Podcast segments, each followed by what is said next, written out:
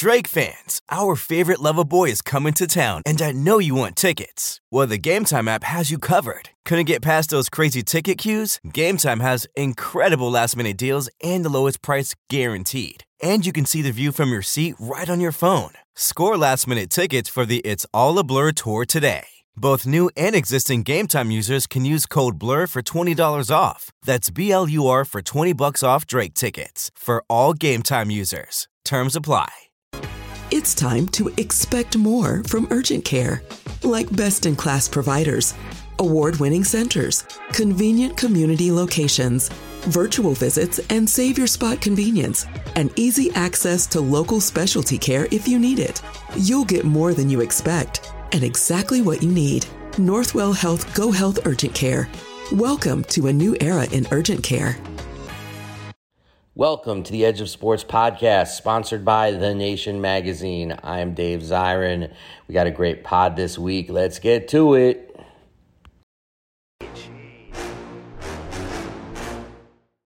Welcome to Edge of Sports, the TV show only on the Real News Network. I'm Dave Zirin, and we have an amazing show this week. My goosebumps have goosebumps. Allow me to explain. One of my favorite TV shows of the last year was HBO's Winning Time. It was a dramatic reenactment of the wildly entertaining story behind the fast breaking, hard partying Los Angeles Lakers teams of the 1980s. The team of Magic Johnson, Pat Riley, and the man in the middle, Kareem Abdul Jabbar. Now, the coaches, executives, and players from back then all hated winning time.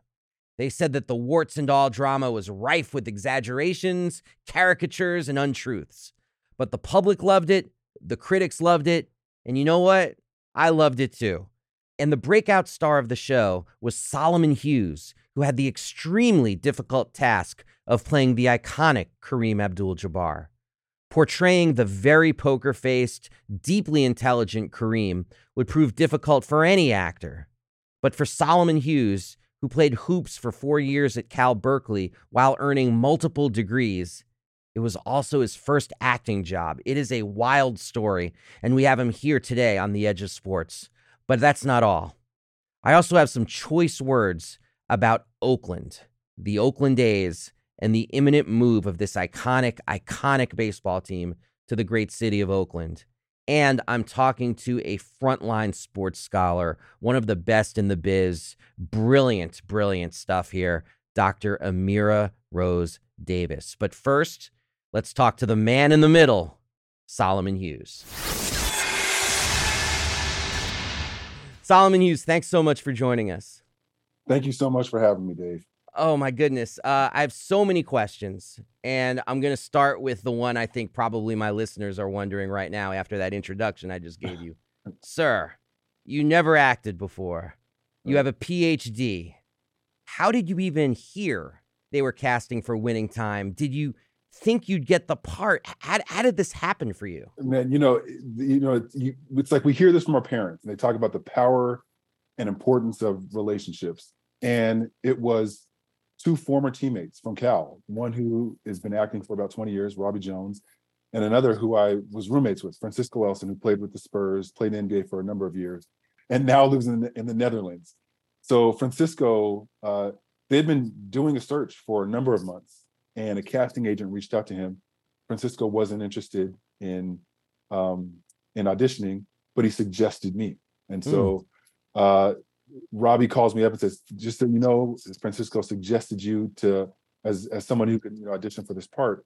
And so I did the self tape.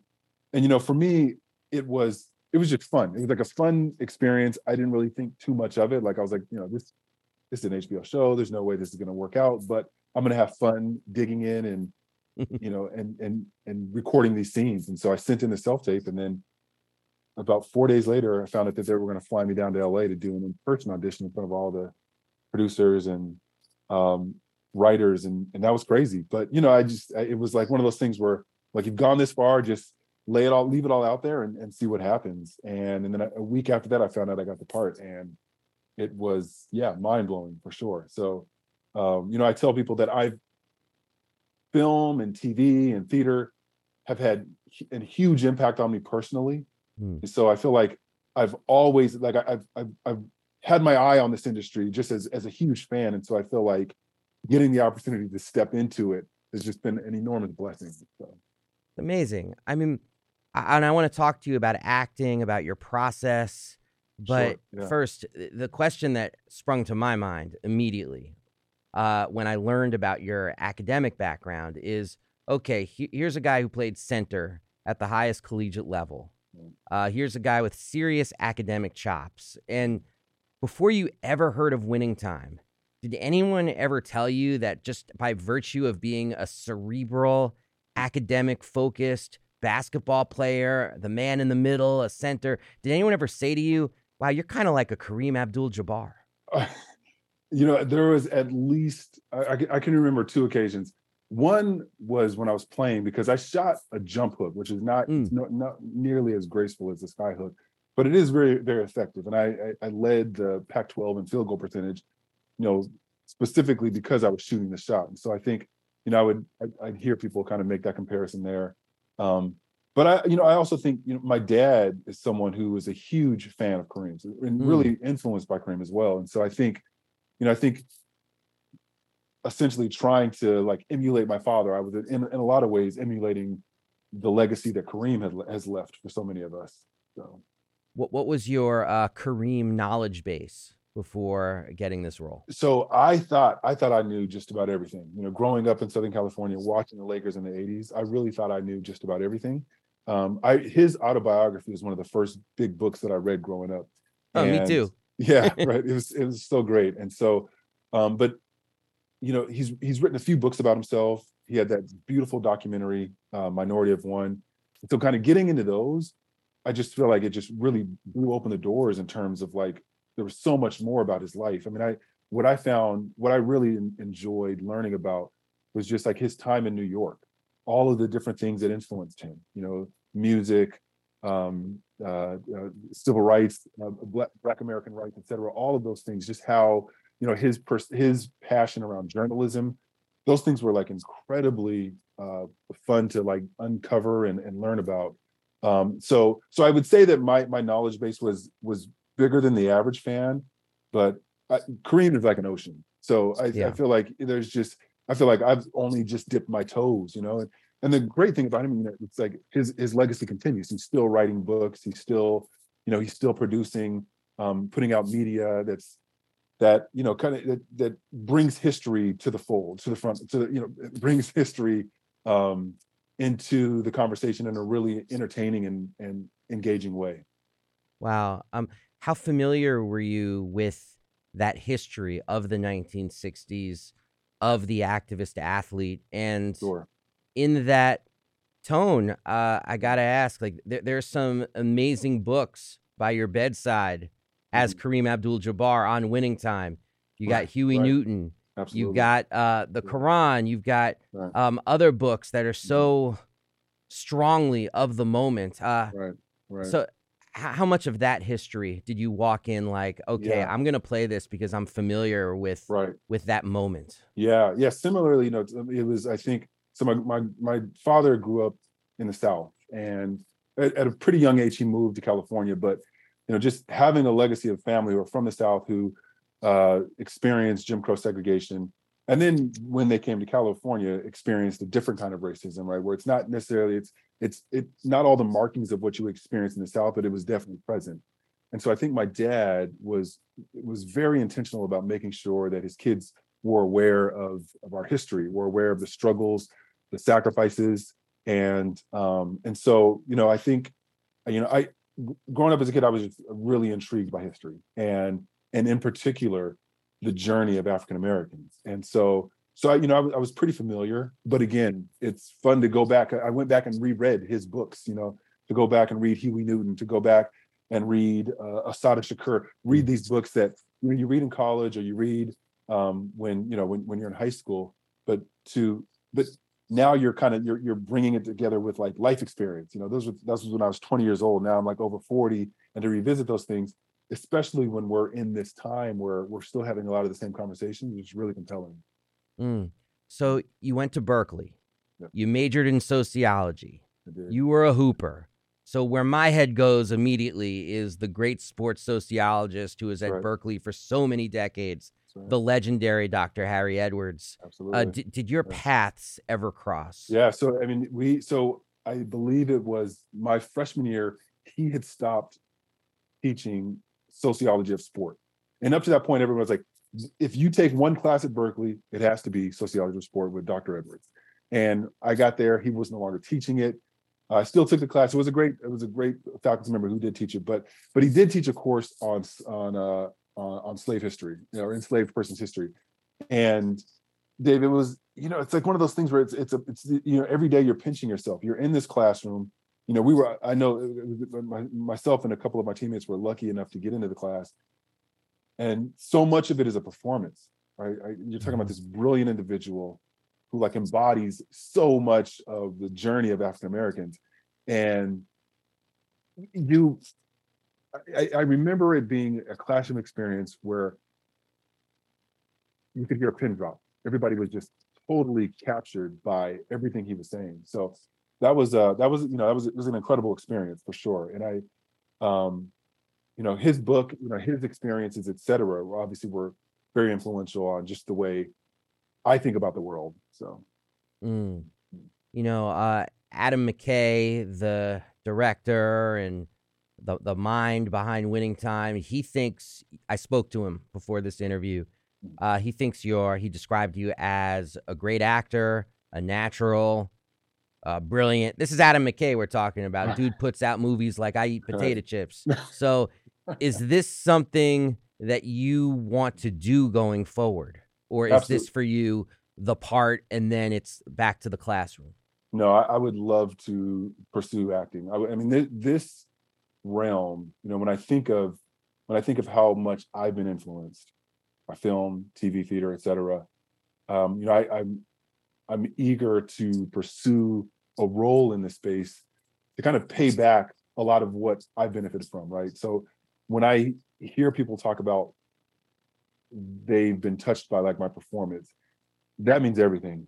That means everything. And and and I think it's it's uh there is it it makes me want to work harder, learn more. I mean, I've I've been really blessed because I've been able to work with a number of incredibly talented uh, acting coaches. But beyond that, being on the set of Winning Time for two years, I'm around master actors. You know, masters of every the, the the crew, the cast, et cetera. Everybody is exceptional at what they do, right? And again, you're working with um, the mind of Adam McKay.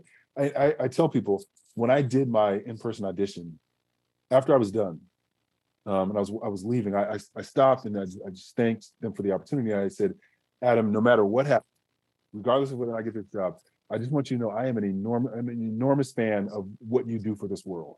Mm. And and and that's you know that's that's like from the bottom of my heart. And so, you know, it's funny because I felt like there was this moment where I had to I had to like really as as I was prepping for the audition, I was like, he was going to be in the room, and I was really excited about meeting Adam McKay. But there was like there was the work that had to be done. I had to like you know really put myself out there, and so so yeah. I mean, I, I would love to pursue it because there's so many stories, Dave. You know this. I mean, a- again, you So are right. And so talking about people that have influenced me, you are one of those people that has have like deeply influenced me because the way you talk about sport, the way you cut you you bring so you bring into the conversation our history, our culture, etc. Like those are, it's just you're you're an incredible storyteller, and that's what you know. For me, that's what acting is. It's being a part of these powerful stories, these powerful narratives that can change people's hearts and lives.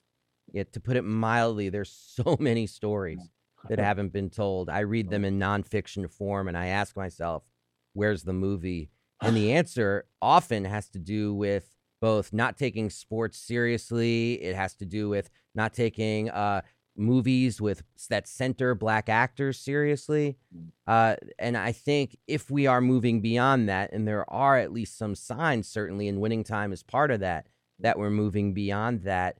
I think there's just potential for a, an, an absolute renaissance Mm. of tales from the world of athlete activism. But it's going to take actors who know how to play some very challenging individuals. And that's where I get to my next question for you, because I think it would be very hard for even a seasoned actor to play Kareem Abdul Jabbar because, you know, I've, I've met Kareem, I've interviewed Kareem. His emotions and his thoughts are so deeply internalized. Right.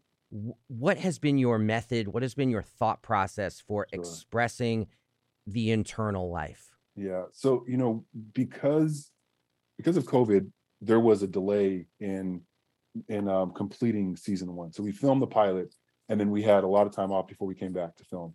And up to that point, and I again I like went back and read his books, um, but that additional time just really gave me the opportunity to like even further immerse myself in in not only what he's written about himself, but like the ecosystem that he came up in, right? So I wanted to mm-hmm. learn more about Harlem. I wanted, I, I'm, I was already a fan of jazz music, but I just, I mean, I like that was the only thing I was listening to for for a year, and you know, reading about artists, reading about their backgrounds, his spiritual journey, right? Like I started reading the Quran. Um, you know, I'm Christian. I have Muslim friends. Had lots of conversations with them, and uh, I just it was like I wanted to leave no stone unturned in terms of like what are some of the things that potentially influence this life this this greatly lived life um I, the other thing is i think you know we we really benefit from being in this youtube era because i got really good at changing up the search terms and i would find these interviews from like the 60s where he's you know he's talking to reporters and it was it was incredible. There's so much content about him um and you know seeing you know seeing the person the, the, essentially his journey from from his from his college years to who he is now. There's a lot of really really interesting and compelling content out there.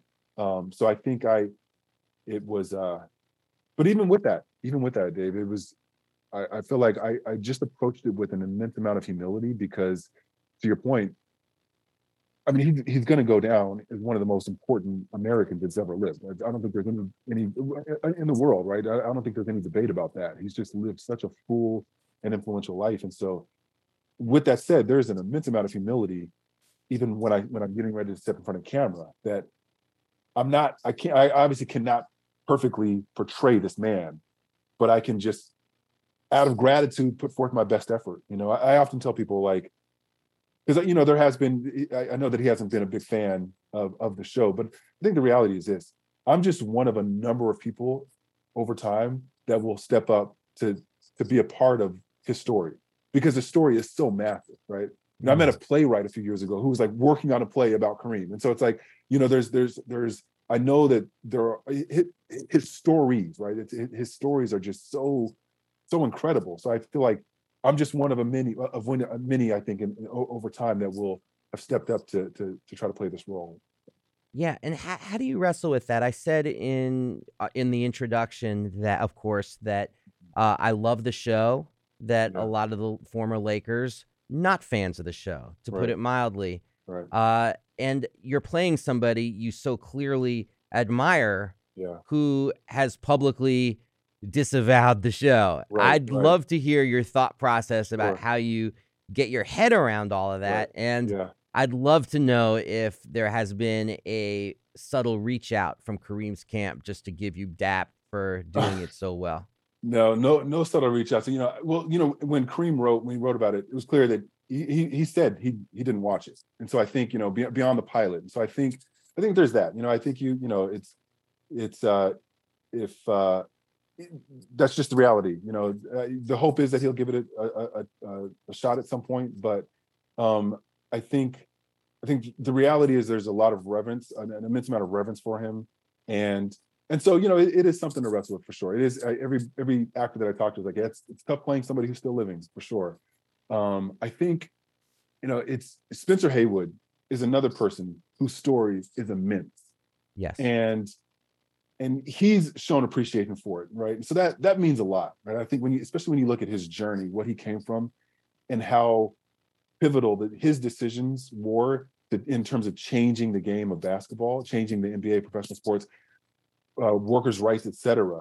So that was a, that was an immense blessing to know that he had watched it and he appreciated it, um, because he really is a central figure when you talk about the history of the NBA.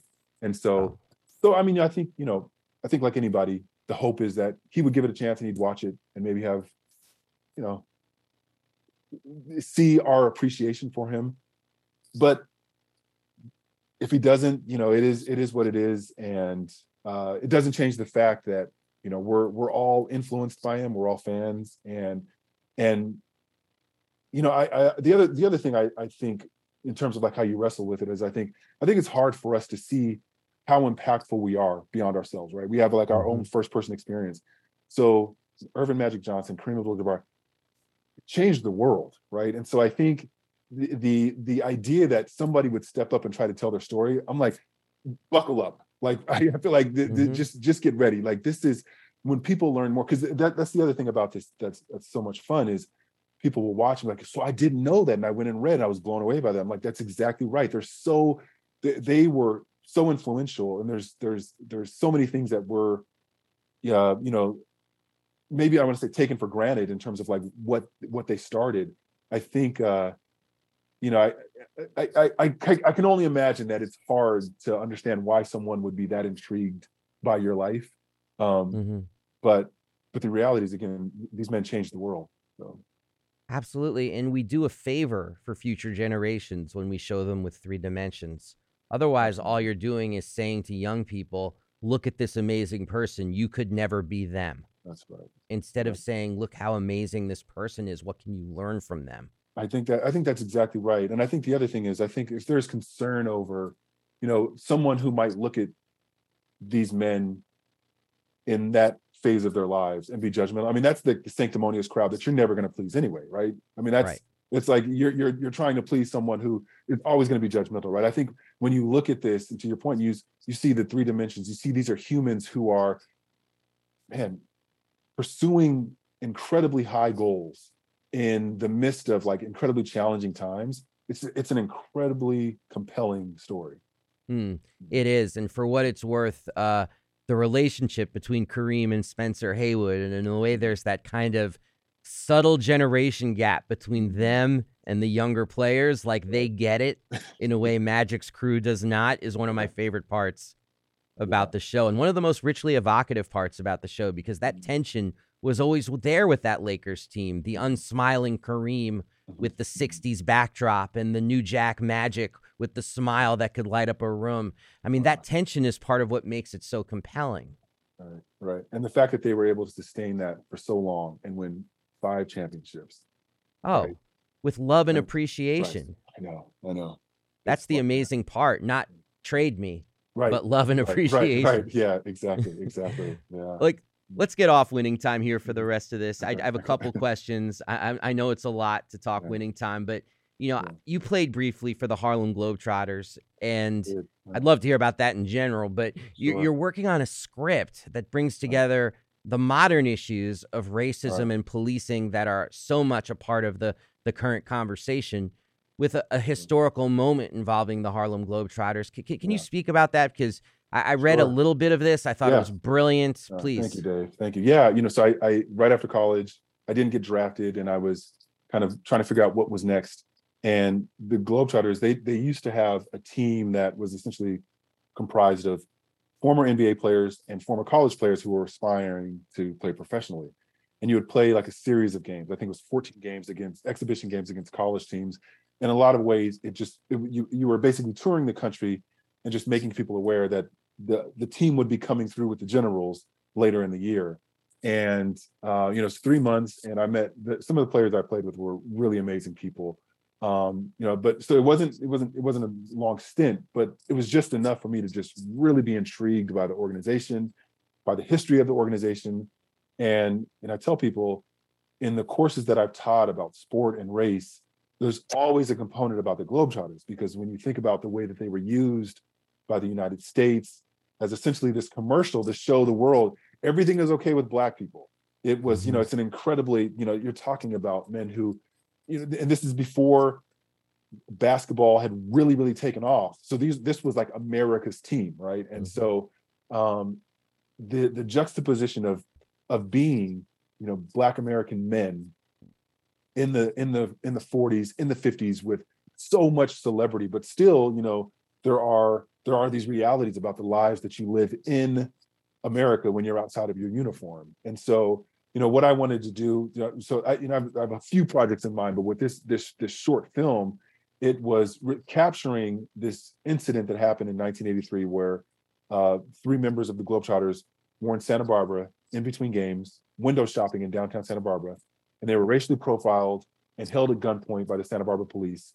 And you know, I think it was Lou Dunbar. I think it was Lou Dunbar that said there was this moment where they were held at gunpoint and they were being ordered out of their taxi cab, and his flip flop fell off, and he realized if I reach back for that, I'm dead. And it's just you know just that the uh, that story.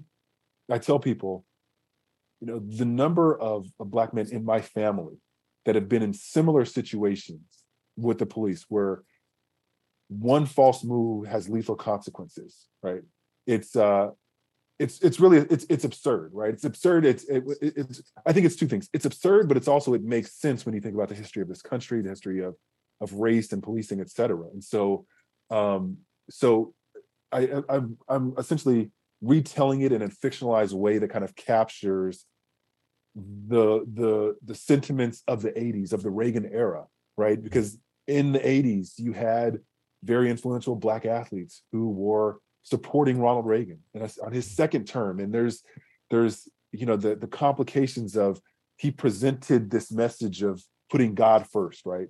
And so I think that was strongly appealing to a lot of black folks who who had connections to the church, et cetera. And so but I think when you look back and you look at his legacy, right, it was it's all performative, right? I mean, putting God first looks a lot different. You know, then you're talking when you're putting God first, you're talking about justice. You're talking about you know equity. You're talking about not you know abandoning cities, abandoning communities. And so, um, so I think you know I I I have a couple I have a couple goal I have a couple visions in mind for the the Globetrotter story because again, arguably America's most important um, sports team and and and the men the, the amount of labor that they put into this right the, uh, to to kind of sustain like this very very um important american tradition i think it's it's uh it's a story that has to be told and i and i'm, I'm looking forward to getting this short film up and running and then i have some longer term like feature ideas as well so amazing and you explore that contradiction really at the heart of the globetrotters which is that they're this incredible expression of art and athleticism. Right. And there's also the expectation that they be all about Americana, that they entertain, right. that they smile right. In a country where they're being mistreated at oh, gunpoint in Santa Barbara. Exactly. Like to to explore that, I mean, is is I think one of the great goals mm. of, of fiction and nonfiction, or or the kind of fictionally nonfiction expression, biopic art that you're becoming so accustomed to. Yeah, no, I, I, I totally agree. I think you know you said it that the their job was to smile and to entertain. You know, and again, when you look back, like YouTube, again, YouTube has just been this great, just, just archival sort resource. You you you you find all of this footage where they're playing in these different cities, and and they're just delighting throngs of people, right? Hmm. And and then you know they they get on the bus, drive to the next city, do it again, and it's like just talking about the the, the labor and um, and and the contradictions of the realities that they were facing as black men in America. I think it's yeah. Yeah. Amazing. Mm-hmm. Uh, Solomon Hughes, you've been so generous with your time. How can people keep up with you and the, shall we say, giant steps you'll be taking going forward? Love that.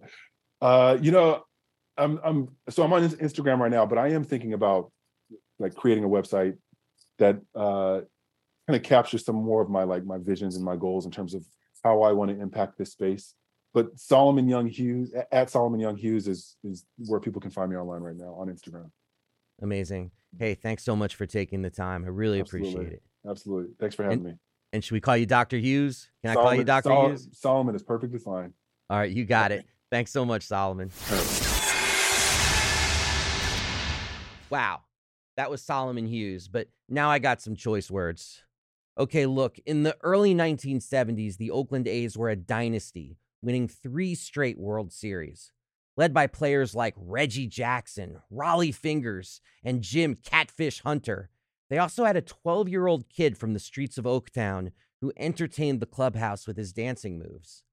This kid's name was Stanley Burrell, and he had an uncanny resemblance to the great home run king Hammerin' Hank Aaron. So they called him Hammer. Stanley Burrell took that on as his dancing name and 15 years later became known to the world as MC Hammer. I tell that story because it speaks to how woven this team is into our collective culture. But I also tell that story because it would not have happened if they were the Idaho A's or the San Antonio A's or, yes, the Las Vegas A's.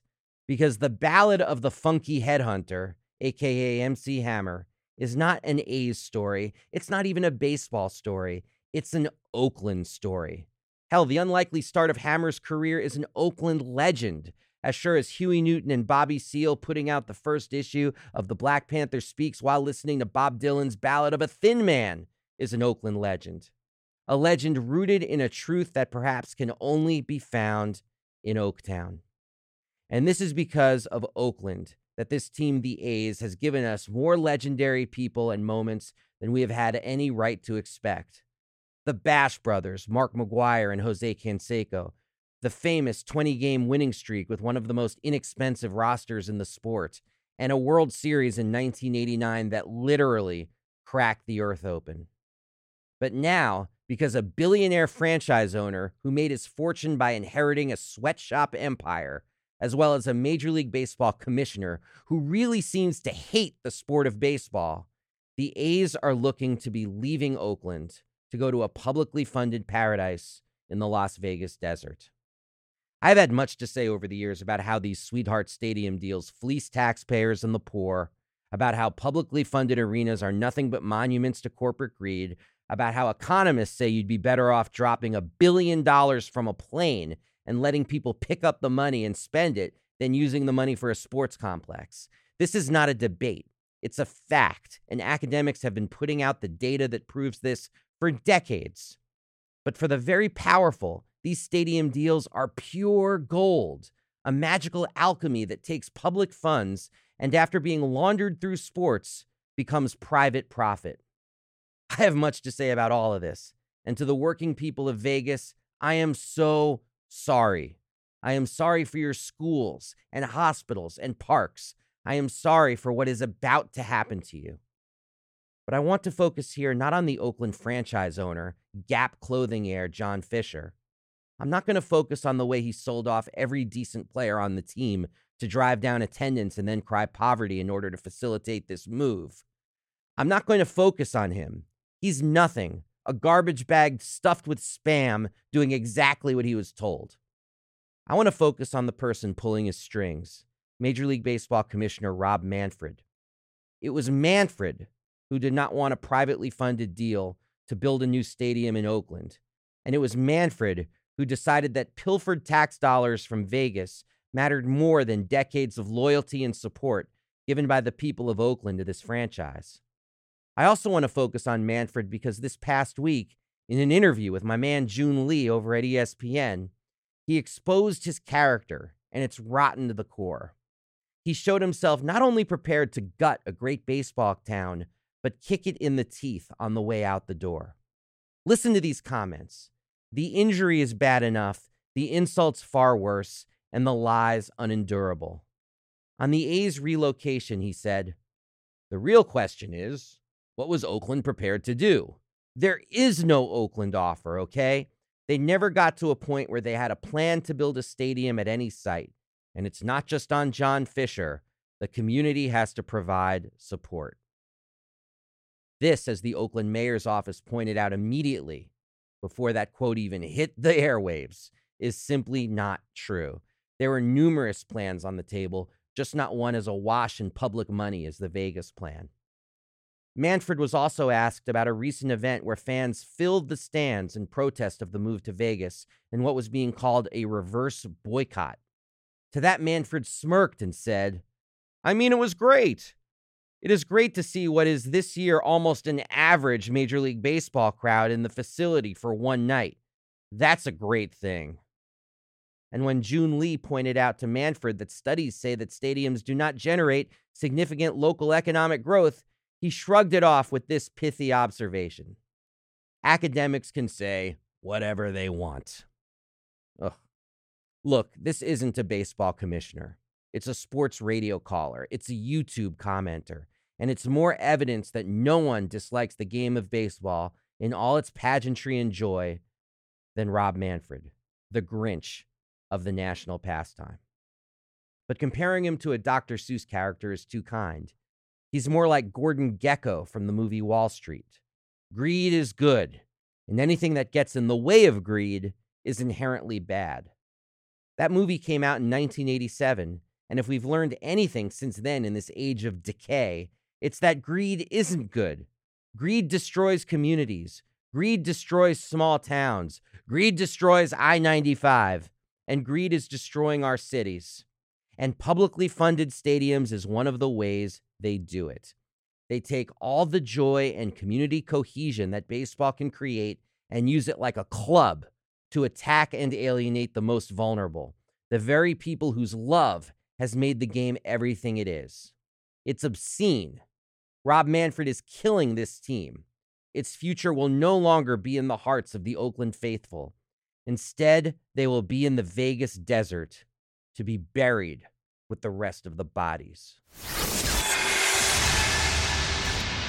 And now we have the part of the show we call Ask a Sports Scholar, where we ask someone from the world of sports research about what they have learned and what they can teach us. And I'm so proud this week to bring on Professor Amira Rose Davis. Now, we pre recorded this because, in addition to being a brilliant scholar, I'm not sure anyone's life is busier. But here she is. She made the time. She has much to teach. Dr. Amira Rose Davis. Our next scholar is University of Texas professor Amira Rose Davis, and I'm so excited to have her on the show. Total rock star. Uh, professor Davis is an assistant professor in the Department of African and African Diaspora Studies at the University of Texas, Austin, where she specializes in 20th century American history with an emphasis on race, gender, sports, and politics. She is finishing up her first book, something that I have been waiting for for some time Can't Eat a Medal The Lives and Labors of Black Women Athletes in the Age of Jim Crow. Amira Davis, thank you so much for joining us. Yeah, thank you. Happy to be here. Oh, I, I want you to start, please, by talking about the sports and the angle on those sports that's your primary area of study. Yeah, so I really look at many sports. My primary focus is looking at the long history of Black women's athletic involvement. Um, and so in my book, for instance, it spans the beginning of the 20th century, right around the 1900s, all the way up to the early days of Title IX in the 1970s. I also, of course, as you know, do contemporary work along the same themes. But because of that focus, I get to talk about so many sports because Black women have played and continue to play a wide variety of, of sports. So, tennis, golf, uh, roller derby, many Olympic sports, especially track and field, basketball, of course, boxing, bowling, baseball. Um, so that's one of the best things I like about my focus of study is if there's a black woman somewhere playing it, I get to kind of jump into that sport for a little while. You know, as you speak, I'm reminded of a line in Bill Rhoden's book, $40 Million Slaves, and I'm paraphrasing, but he said, the most striking part about the history of Black athletics with regards to women is how little of it has been recorded. How are you able to find the data to put together a book on this? Absolutely. I mean, I think that it was a topic, um, and and perhaps still remains today, that is assumed to have scarcity, assumed to have um, breadcrumbs, and a lot of that is because there's not one dedicated archive, especially if you're thinking about operating as a historian, going into archival spaces. There's not an archive that's like, this is the history of Black women in sports, read here. Um, and that means you're looking for breadcrumbs. But luckily, I was trained up and, and come from a lineage of Black women historians who know how to get that history by searching broad and wide and in depth in certain places. So for me specifically, Black newspapers have been a huge resource. The Black print media long reported on Black women in sports. They included their scores, there was uh, fluff pieces, there was in-depth articles about them um, throughout the 20th century, so I used those. I relied a lot on oral histories, both oral histories that had been recorded over the years, as well as oral histories I conducted myself over the last decade.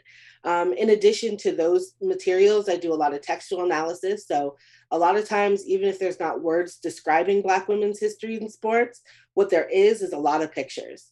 Um, mm. And so, analyzing pictures and sometimes moving video and cobbling together all of these things, oftentimes I'll just like leave this example on the table there'll be like a history of Black women. And if you look deeply and you ask the right questions, you realize there's descriptions of their athletic careers in there, whether they were not necessarily an elite athlete, they didn't necessarily go to the Olympics. But part of what I was trying to find in the book is what the larger landscape of Black athletic participation on the women's side look like. And so sometimes it's a neighborhood game, or sometimes it's somebody describing that they played volleyball for years. Um, and finding those scraps within larger stories or within papers of their brothers or their fathers, or on the little box on the page that nobody's caring to read is really how I found these voices. And I, and I hope to place them at the center of my work. Mm, a counterintuitive question for you did black women actually have more space and more freedom to play different sports in the early 20th century than white women may have had? Yeah, absolutely. And so one of the things, well, some white women. So basically, what you have some white women at the beginning of the 20th century is absolutely an expansion of opportunities for Black girls and women that um, doesn't look the same in terms of white women, especially if you're looking at, say, the Seven Sister School, Smith College, the kind of prim and proper places. You might have golf, you might have tennis, but there was a concerted effort to focus on play days, calisthenics, things that weren't too strenuous. Um, and so we see a disruption to that mentality in white ethnic women.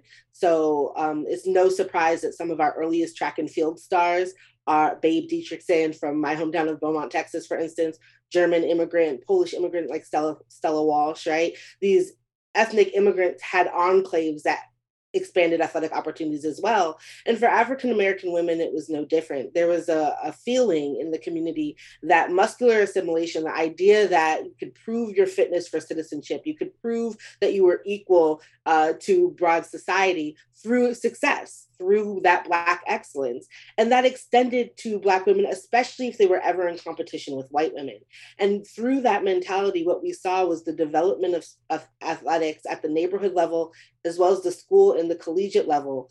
And so, just a quick stat to kind of ground you with that by the 1940s, um, about 85% of, of colleges for white women that served white women were opposed to varsity athletics, while mm. 75% of Black colleges encouraged or supported varsity athletics for Black women. So you see there's a huge disparity in institutionalized opportunities. Mm, you know, you came at this subject with a real knowledge base, but what's something you've learned through writing this book that's really surprised you? Yeah, so I think that when I came at this, I was looking for stories. Uh, and what I realized I was really doing is writing a labor history, particularly about symbol what I've learned and what I've been particularly attuned to is the way that beyond just their athletic careers, Black women athletes take on these broader cultural meanings as as symbols that are kind of conduits for debates. We see this with Serena Williams. We know it in the contemporary sense. I think the biggest thing that I've learned and continue to learn from these stories in my project is just how long that history it is. Whether it's a long history of their athletic activism or a long history of how their symbol uh, their personhood has been used for political, social, you know, cultural means by other people. Um, I don't necessarily know if it was a surprise, but I think I'm constantly a student of the ways in which their bodies um, get projected on.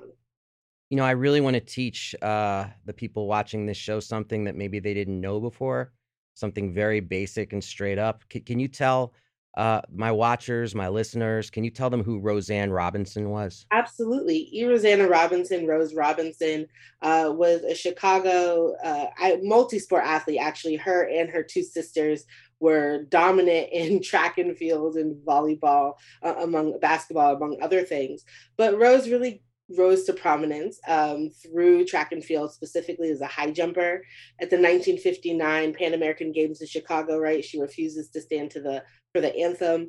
She has a long career of um, using her athletic um, background to fuel activism. So, actually, as a member of CORE, um, she in in Cleveland, she led efforts in a skating rink, a skate in, which is like a sit in, but you're skating to desegregate. a place.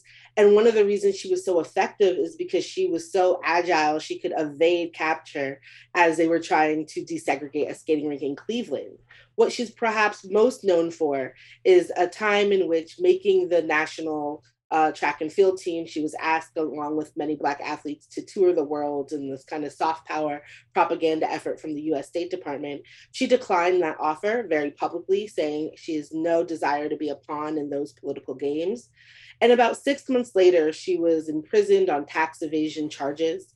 She was thrown in jail where she staged a hunger strike. You see pictures of her trial where she's being carried in because she's so emaciated from the hunger strike that she can't walk she writes about that hunger strike and saying her athletic training has prepared her for this. She looked at it like practice. She looked at it and drew upon the same resource that she does when she's training her body for athletic events to prepare and sustain a hunger strike. Um, this was over uh, what's basically $300 roughly um, today. And, and so that's one of the ways we see her athletic activism um, intersecting with her peace activism, her work as somebody who's trying to desegregate places. She would ride her bike up and down Route 40 to desegregate diners in her in her later years of life. And it's just one of these stories, right, that sometimes we miss. Um, but that helps us really understand not only the long history of athletic activism, but how her understand like her broader family, her she had a sister who went to the 1948 Olympics, right? Um, her her sisters childhood flaunts on the schoolyard, all the opportunities they had to be the Robinson sisters from Chicago who could beat you at every sport is not only an indication of her athletic activism that would happen in later life, but those broad opportunities that we just discussed for Black women to be involved in sports and have a platform in which to stand on to speak out. Yeah, and I, I think that she's also very important when we speak about Kaepernick today to say that, wait a minute, protesting during the anthem has a history that arises out of the contradictions of being a black athlete in the United States. Absolutely. Yeah. You know, you're, great talking about your areas of study, and you've educated so many people about a topic that we really need to know more about. But I, would be remiss if I didn't ask you about the push in the Texas State House to eliminate tenure from UT and other public universities. What's the stake of that fight right now, and how does it affect you as a professor? Yeah, I mean, we're living in scary times. It's not just happening in Texas, although that's ca- capturing a lot of headlines, but we're seeing this really assault on higher education across the country. Uh, here in the Texas uh, State House, we've been down at the Capitol a lot. We had a, a, a testimony session on Monday that went into the wee hours of the morning everybody came coming out opposed to Senate Bill 18, which would uh, eradicate tenure here. Um, I've likened it to Texas and their weather grid and their ability to say, oh, we want an independent grid, and then we all freeze seemingly once a year. Um, that's what this would do for the University of Texas and, and the rest of the higher education systems and, and colleges and university in the state.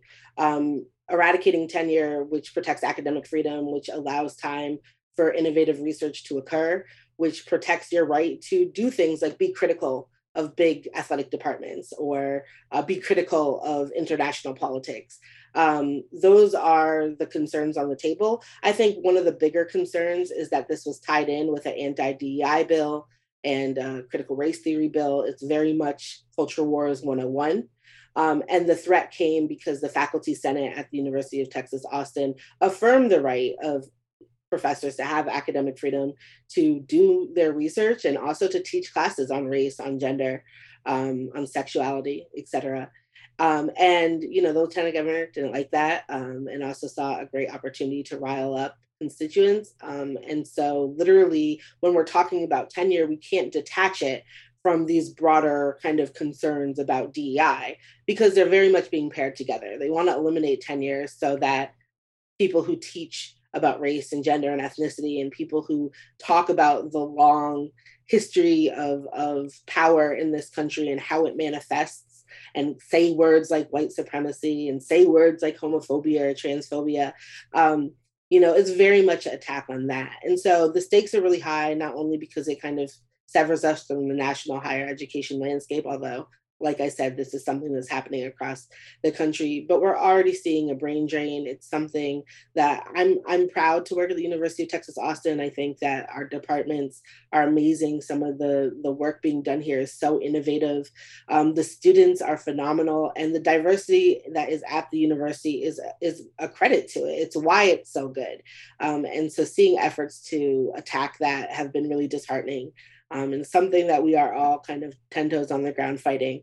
Um, but you know, call your you can call, you can help, you can post, you continue. Mm-hmm. And and like I said, not only here, if you live in Virginia, looking at UVA, looking at UNC in, in the North Carolina schools, Florida, obviously, um, you know, so just continuing to have that kind of national awareness. I always say it's very easy for people up east to say, oh, that's Texas, oh, that's Florida, or post a meme about cutting, seeding them out of the nation. But if it's happening anywhere, it's happening in this nation. And so um, understand that we're fighting on the ground, but continuing to pay attention to what we're doing and, and sending support is much needed. Absolutely. And if we haven't figured out yet that state lines are no impediment to these laws spreading, then we have truly learned nothing.